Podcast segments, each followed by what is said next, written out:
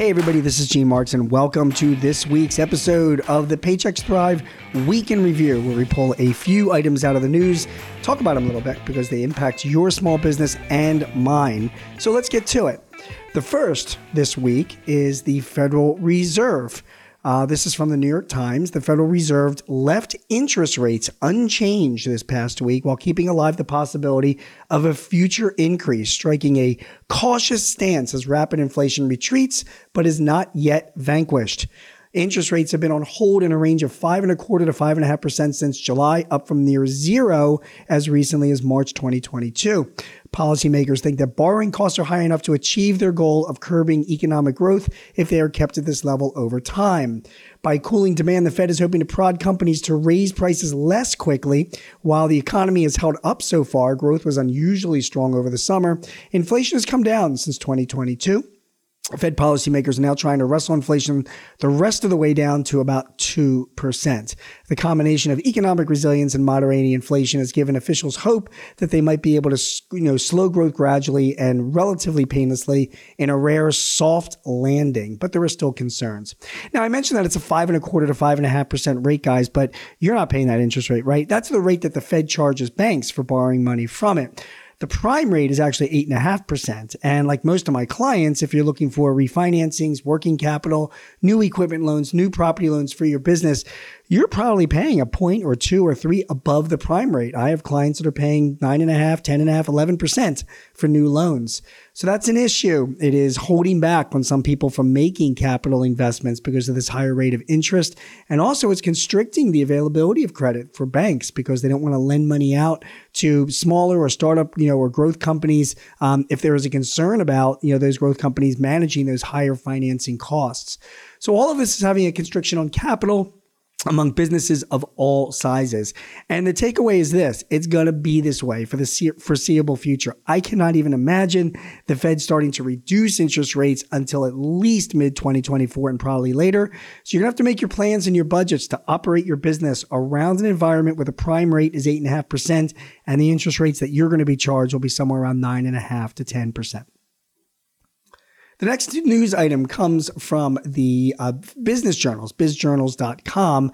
And this is about um, grants that small businesses are getting. According to this report uh, from Andy Medici uh, at the Playbook, small business grants are under fire. And one proponent of the funding option said a subsequent chilling effect could harm big and small companies alike. This concern over the future of small business grant programs comes from Elizabeth Gore, who is the co-founder and president of Hello Alice, an online small business resource and training platform that offers partners that offers partners with companies to offer grant programs. At a time when interest rates are high and many small businesses are seeking funding, grants can help companies survive and thrive, growing them into suppliers and contractors for larger companies, says Gore.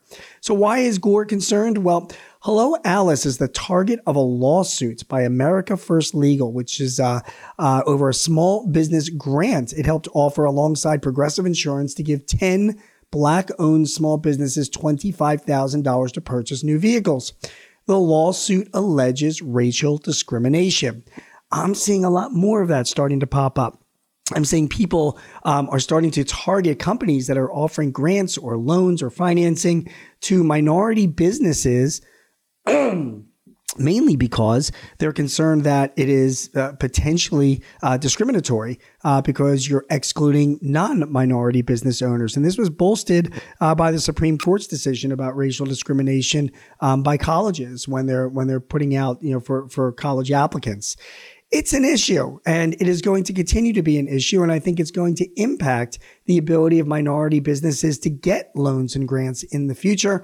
It's Something that if you are a minority business owner or a small business owner that's maybe women, woman owned, black owned, uh, Hispanic owned, you're going to have to really be careful uh, because uh, some of these grant programs themselves might be going away. So keep that in mind.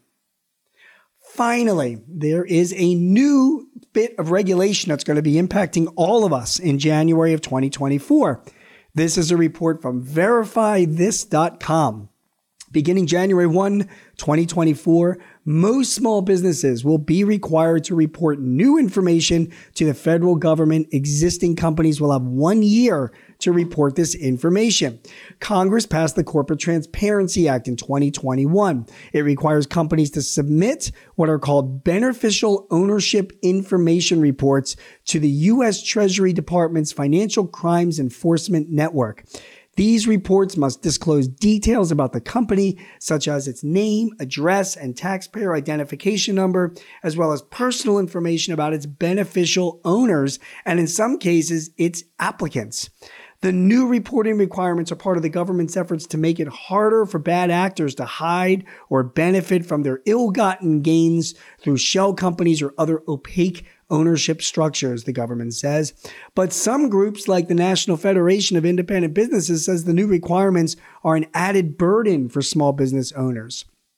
It's verified according to verifythis.com, that this is going to happen. So we need to be prepared for it. You are going to be receiving these forms and instructions by the government uh, if you haven't received them already, and you need to report by the end of 2024, basically who the owners are, the beneficial owners, but the owners of your company, so that the government can have that information. Hopefully, the uh, form is not too complicated to fill out, but the government, the Treasury Department recently announced uh, that it was going to be uh, uh, publishing guidelines and instructions for helping fill out these forms, which is not a good sign uh, for any government agency to do that, uh, mainly because I'm assuming that these forms could be more complicated than we think. Who knows? But it's more reporting and more disclosure that we have to make to the federal government um, you know, talk to City Hall. It's going to be a requirement and we're going to just have to deal with it. My name is Gene Marks and you have been listening to the Thrive Week in Review, where we review some of the big issues uh, and news this week and how they impact your business. So I hope you found this information helpful. If you need any advice or help, uh, if you'd like to suggest a guest for our, for our uh, podcast, please visit us at payx.me forward slash thrive topics. Again, my name is G Marks. Thanks for listening. We'll see you again next week. Take care. This podcast is property of Paychex Incorporated, 2023, all rights reserved.